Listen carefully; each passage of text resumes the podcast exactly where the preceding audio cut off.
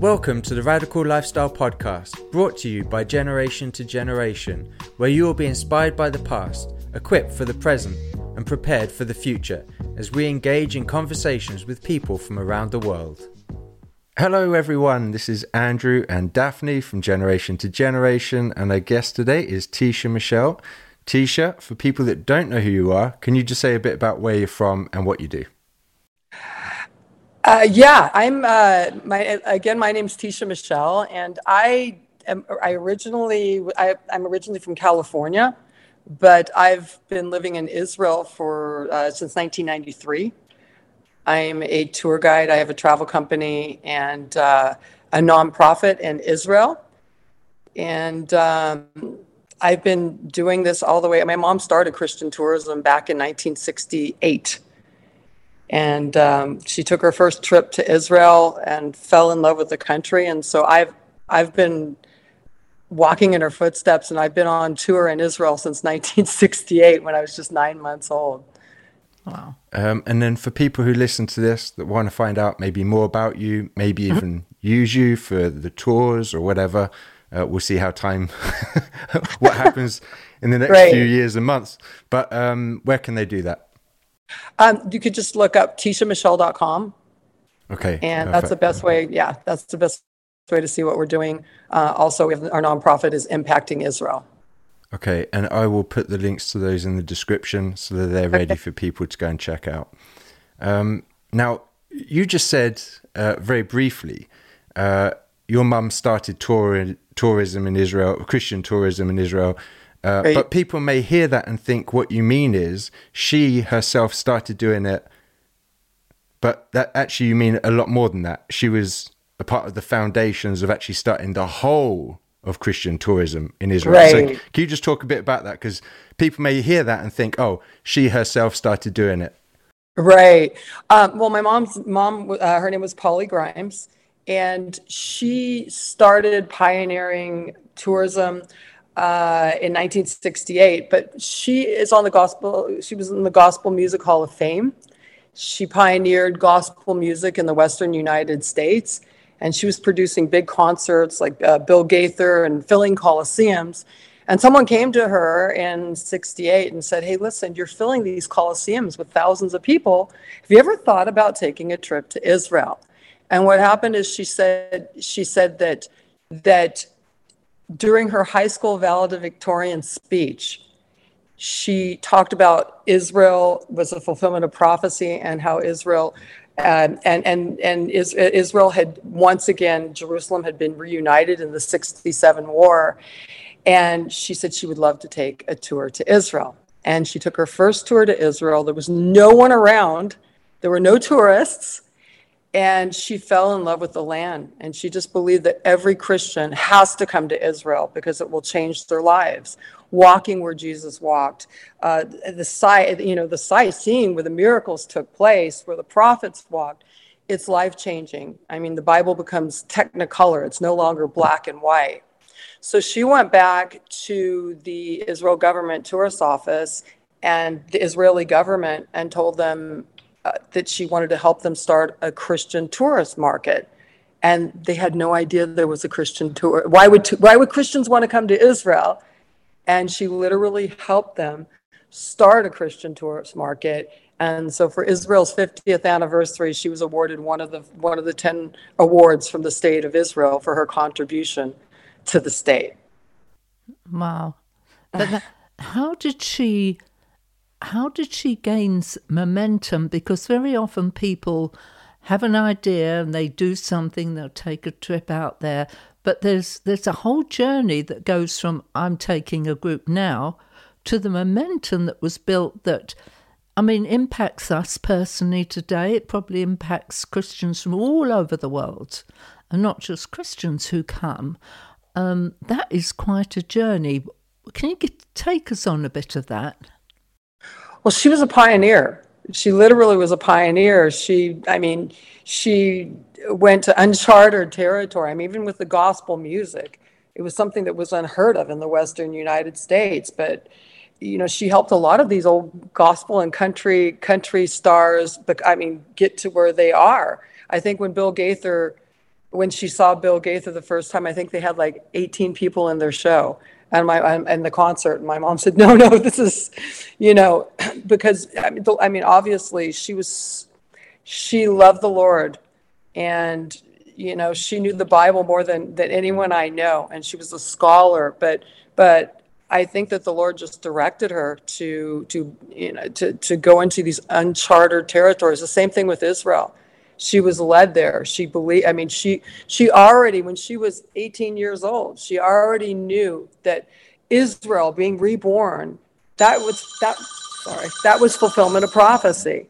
And and that was and and and so that those are the things that just that that, that were her driving force was her belief. And and um and i mean israel changed her life she actually after uh, after she came to Israel, her, her everything shifted.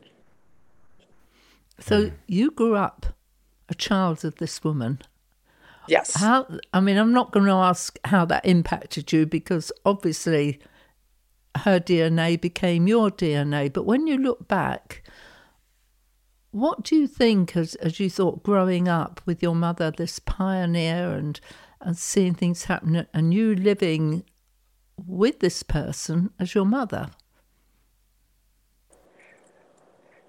You know, it's um, I'm a lot like my mother, but when you know, I mean, I grew up backstage with all these gospel singers and and, and all these concerts, but I also grew up on a bus in Israel, and just you know, it's just walking in her footsteps. It was it was life changing. I mean, she taught us so much, but the most important thing my mom taught us was was our faith, and you know our faith and um, in in Yeshua Jesus and. Um, and uh, so she she really was an amazing an amazing person but everything everything that she believed in was really really impacting to it was impacting to us and um, I mean, that was her for- foremost, foremost thing is that, you know, that you have to listen to the Lord, serve the Lord, dig into the scripture, and everything else will come together. The, often when children grow up with their parents having a passion, a mission, a profession, or, or whatever it is, they decide, no, not for me. I'm going in an opposite direction. This this is not not going to happen. But you made a different decision from that. You have right. continued. What in? Why did you decide? I mean, apart from the statement, I felt it was what the Lord wanted me to do. Apart from that, right. what? Why have you continued that? You know, uh, you know. Obviously, when we go through our, you know, our youth and everything, you know, obviously, that wasn't a given. But for me in particular, I used to weep and I couldn't even explain it. When I was when I was just a kid, I probably like five, six years old. When I would leave Israel, I would weep, and I could. I, how do you explain that? But now I know it's the Lord's land, it's the Lord's people. Um, scripture tells us we're to comfort His people, that they're the apple of His eye, and and so the Lord just placed that the ministry that my mom was doing. The Lord placed it on my heart as just a little child. So it was never something, it was something that I always knew. I guess I, I feel very, very blessed that it was, it started as a child. And I always knew that that would be my destiny is the ministry in Israel. But you couldn't just tip into it because, from what I know about being a tour guide and being in that position, it isn't easy, and you can't just suddenly decide, you know, I know a lot. I think I'm going to go and do this. what did it take for you, and what does it take for tour guides in general to be able to do this? Because someone told me, right. um, uh, I'm guessing this is true, that tour guides in Israel are, for people that, that don't know, are, are as respected as lawyers. Um, at, for the extent of the training and everything that they have to go through. Like this isn't just oh you're a tour guide, you get to just go around and talk about. Like there's extensive training, things that you have to go to to be able to qualify to do this. So what was that right. training? What what happened?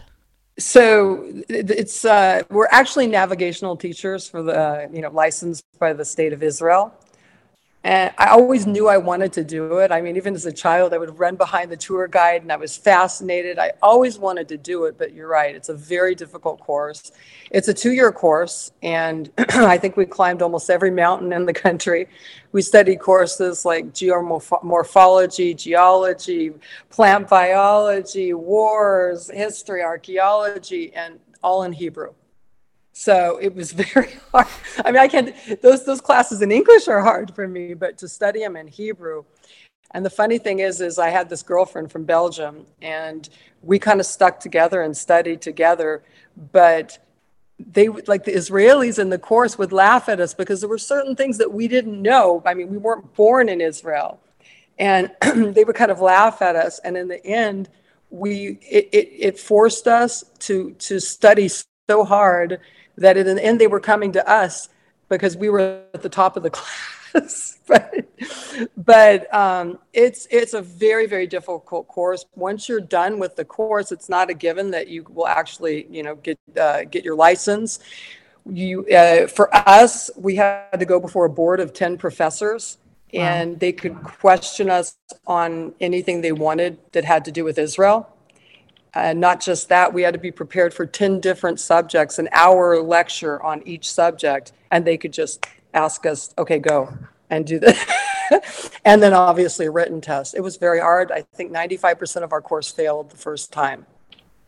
Wow. My, my brain yeah. has already gone into dead mode. Right. It's, and, it's and, you, and the people who are lecturing you, they aren't necessarily, they aren't messianic. I mean, you're, you're learning this from all different religions, are you not? Don't you have to learn how to do this to any group? Oh yeah, we. I mean, some of this. I mean, uh, some of this. Uh, Judaism was one of the subjects. Islam was one of the subjects. I mean, yeah. No, you have to learn. Yeah, to uh, actually for for you know all the religions, you know that would be relevant in in tourism in Israel. But Did you reach? Uh, oh, sorry. Go on. Yeah, go ahead. I was going to say, did you reach any point where you thought, forget this? This is just not worth it. um, it was. I mean, it was hard, but I think what you know, what drove me to to to continue is that I knew. I mean, I knew that was my destiny, and I knew that's what I wanted to do.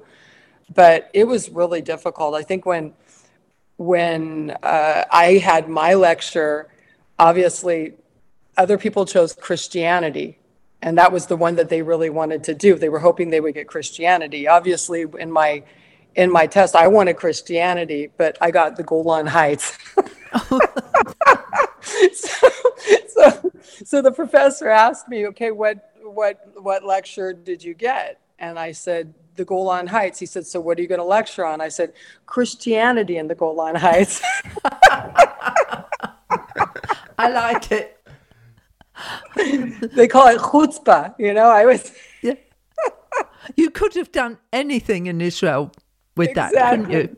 I exactly mean, right. Because so. it is what it is. Would they, um, when they uh, question you about the subject, would it purely be from a historical standpoint, or would you have to answer questions about modern day situation, for example, in the Golan Heights?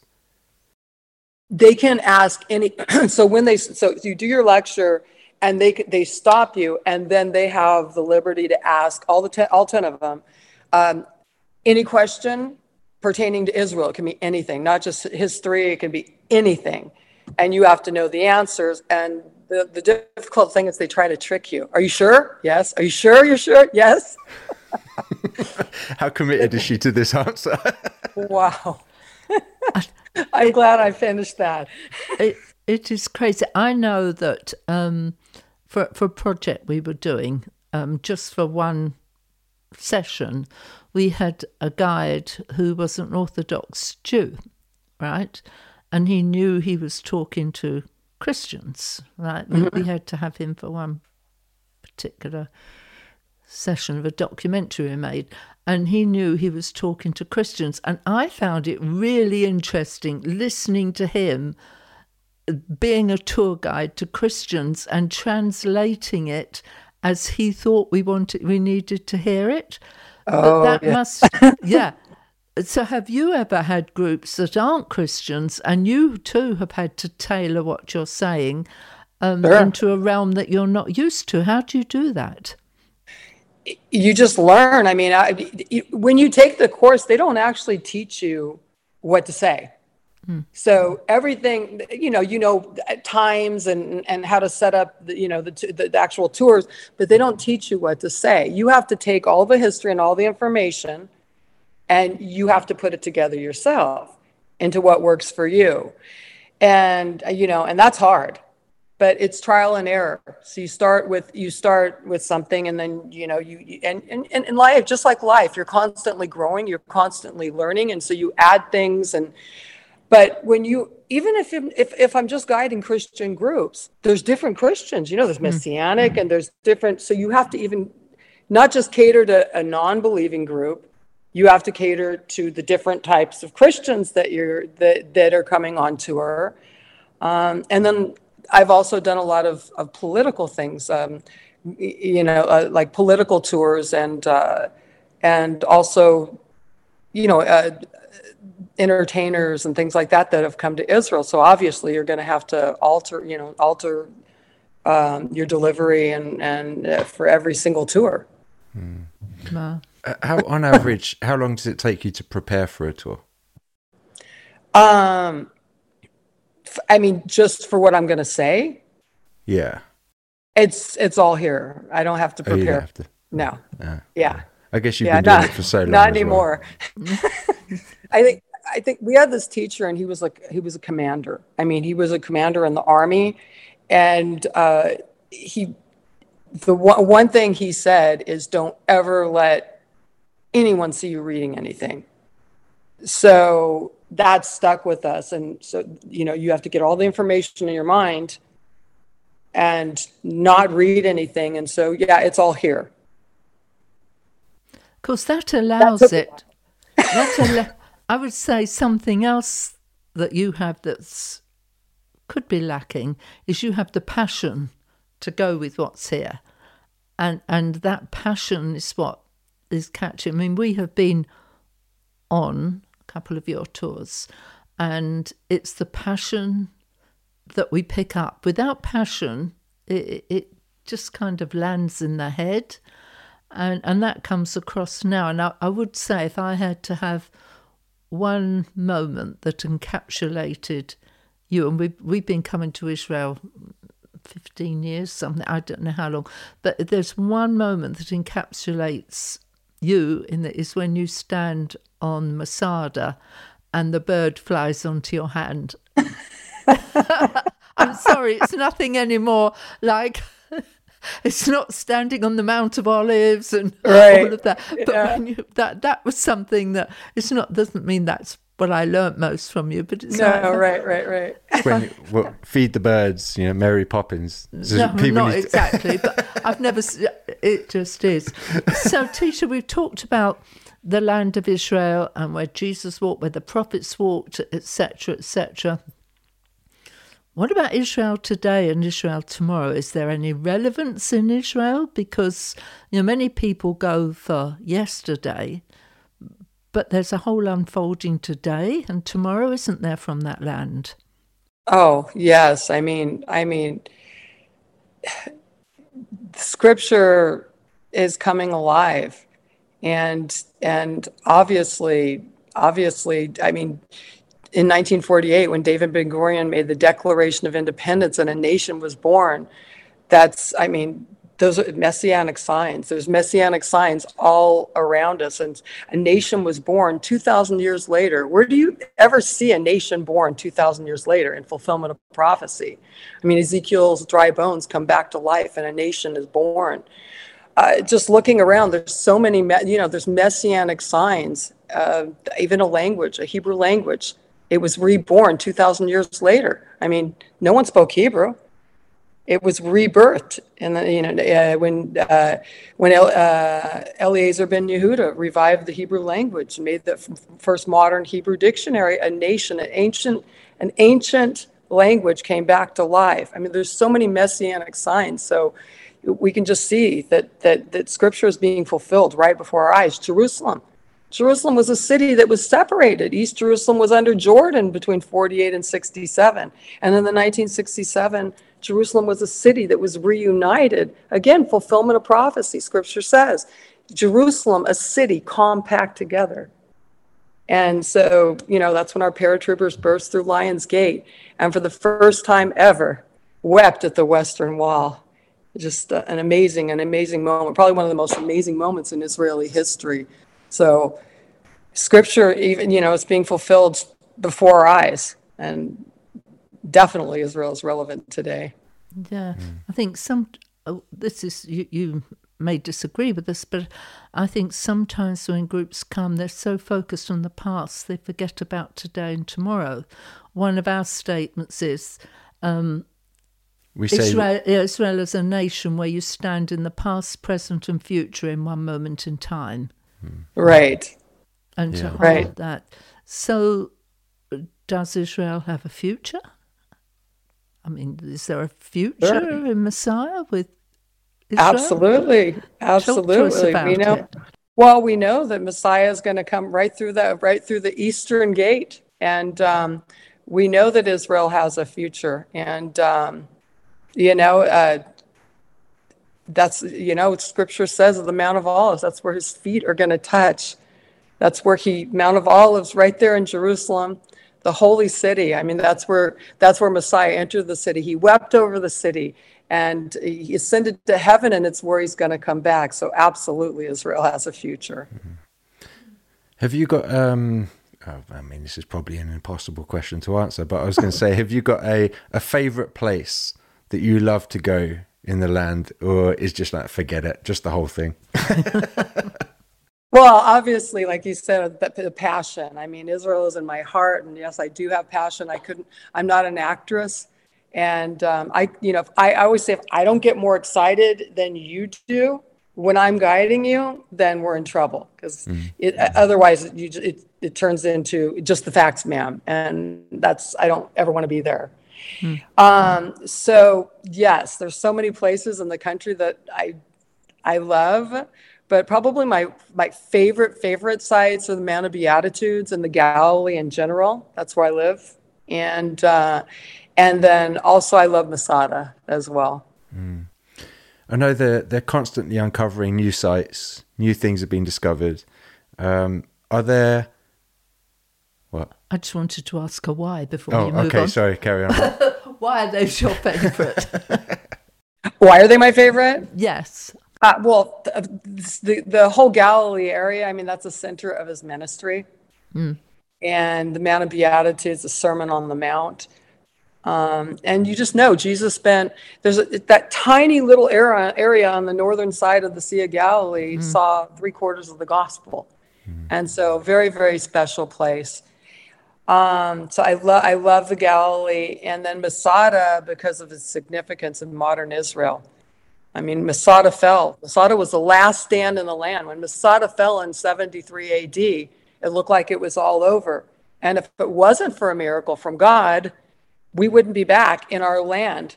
And just, you know, just just a, a, a note that that literally where the synagogue is in Masada, we had already come back to the land. Prophecy had already been fulfilled. And that's where we found the oldest scripture of Ezekiel 37, prophesying that a nation would be reborn. And it was already a done deal. So Masada is very impacting to. You and, know, and to I think you told us about the snails that were found. Right. So that's uh, the Can snails, you tell that they, one? Yeah, sure. Yeah, that is in Caesarea. So Caesarea by the sea, beautiful on the Mediterranean Sea, that is where the murex snail used to wash up on the shore. And now in biblical times, they extracted, the Romans uh, actually and the Jews actually extracted the dye from the murex snail, which was this beautiful blue colored dye that was used for the talit. Um, in, the, in the fringes, there was one blue fringe uh, one blue thread. And um, also, they used it for the high priest garments. And it was a very big commodity during the Roman period. But they say that in uh, when with the destruction of the temple in 70 AD, that snail stopped washing up on the shores of Caesarea. It just disappeared. And we know that scientists started watching as this snail started coming back up on the shores after 1948, after the nation was rebirthed in fulfillment of prophecy. That snail started washing back up on the shores of Caesarea. And you know they, they did everything they could to get this this dye out of the snail but nothing worked.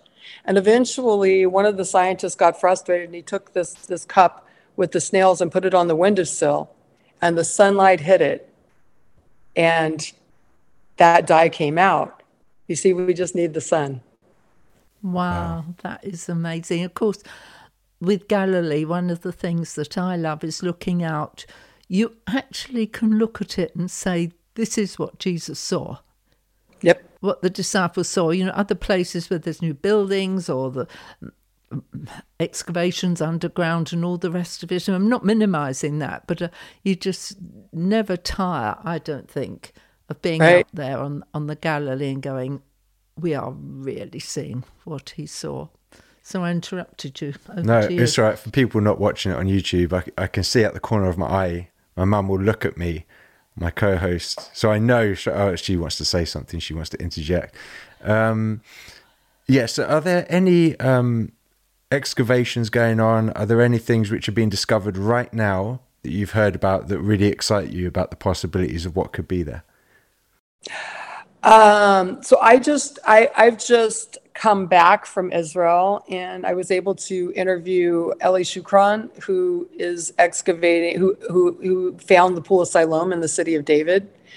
He also found something very significant, which um, has to do with a, a, special perfume that was made. We know that the people of Engedi made this perfume, and he uncovered something that showed us about this perfume. Uh, he also uncovered a couple of years ago something that looks like it might be the altar of Melchizedek, which is very interesting. And he took us through, and it's not open to the, the general public, but just fascinating. Um, I also was able to interview a, a professor called Professor um, uh, Mordechai Aviam. This is his fifth year excavating a location right there in the northern shores of the Sea of Galilee, which he believes to be the accurate Bethsaida where Jesus healed the blind man. So there's, you know, I always say it's like the world went to sleep, but we're still excavating and finding amazing things even to, you know, even today. Wow. Amazing. And and this wasn't immediate. It was a f- few years ago it started, but they've also from the city of David, the actual pilgrim's path has been uncovered leading up to the Temple Mount. I got that right? Yep. Yes, Eli found Eli found that too. Yeah. And we were, we were we were there the other day, and uh, it's just fascinating. That's why right. So you know, there's places like that, and it leads from the pool of Siloam, where the feast of libation yeah. was, and where Jesus also healed the blind man, and it leads all the way up to the holy temple. So you know, Jesus would have walked on that path many, many times. Is that open to the public yet? Yes. It is. Yeah, now. you can actually walk underground from the Pool of Siloam all the way up to the Western Wall. Now, one of the things that I think is is our passion in people coming. Not only is it totally transformational. I mean, people talk about experiential learning and don't really know what it looks like. Well, if they come on a tour with you, you get experiential learning, which is a total um, absorption of what's happening.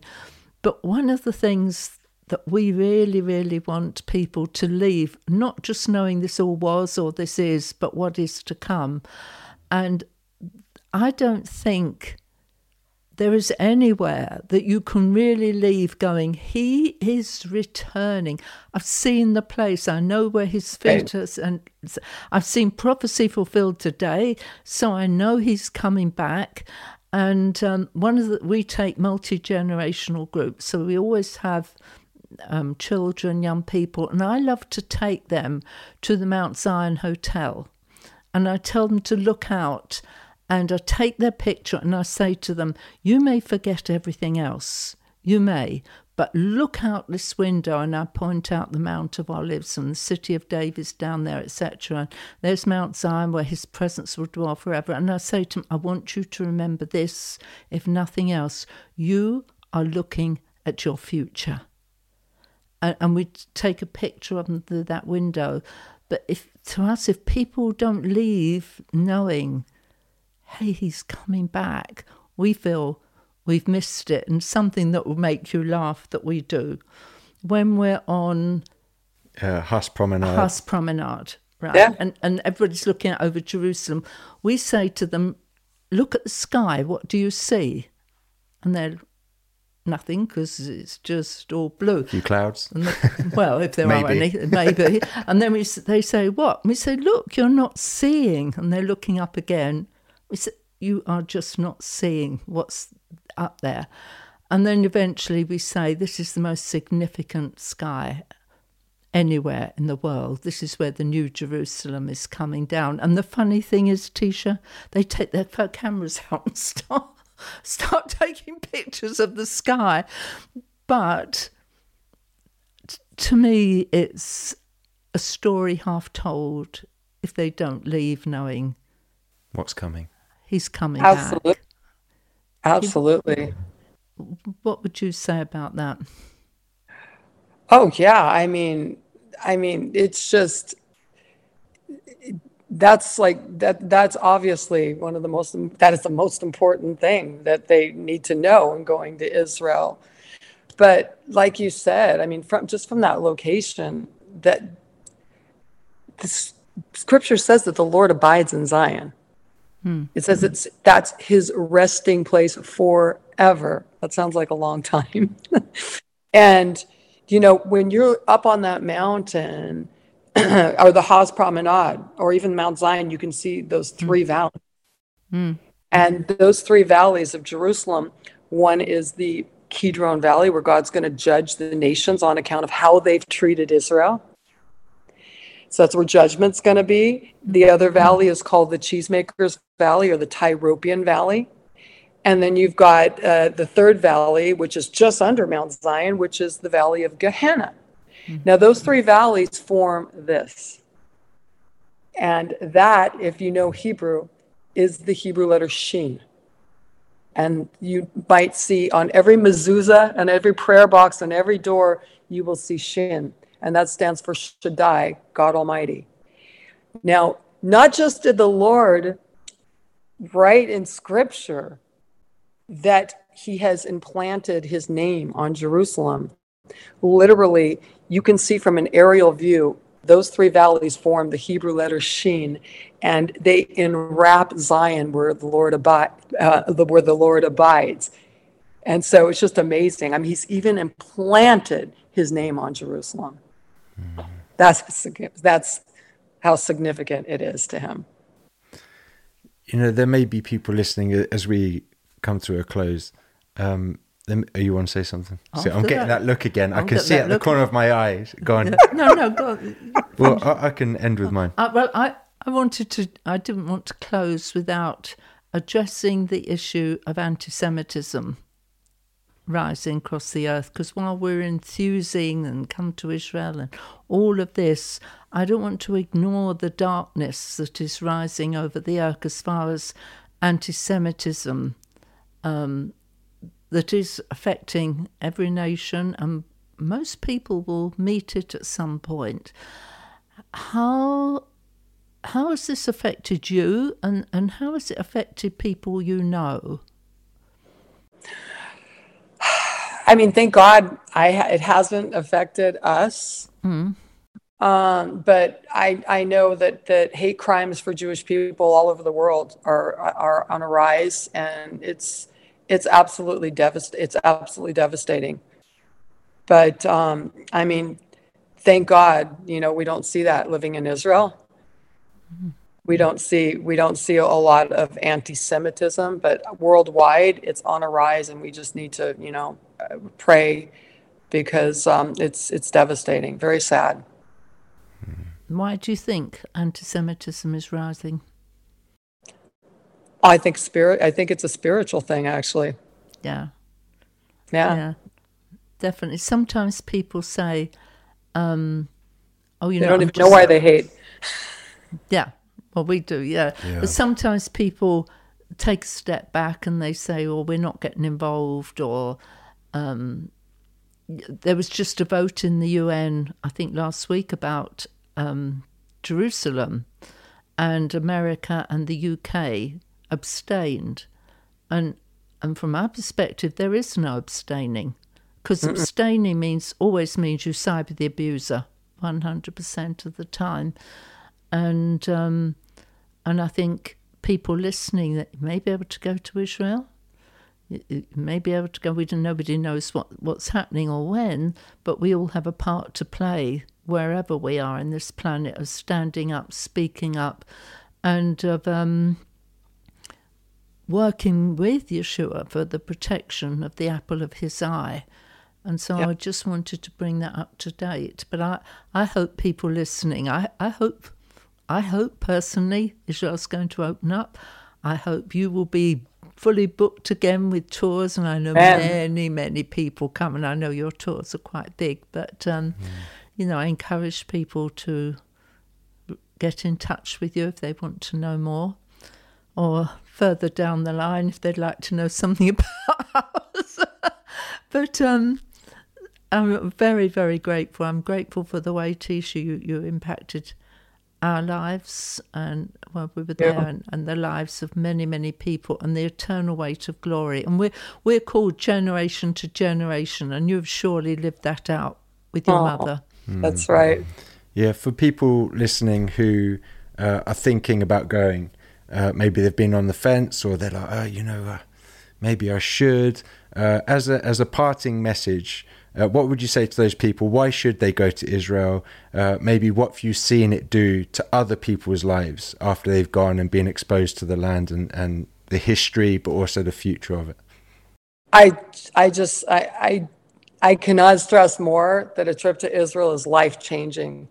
Again, just to see where Jesus walked, where everything took place, the miracles took place, where the prophets walked, it's life changing. It will bring the Bible to life, and it really will, and um, it will change your life. It will no longer be black and white.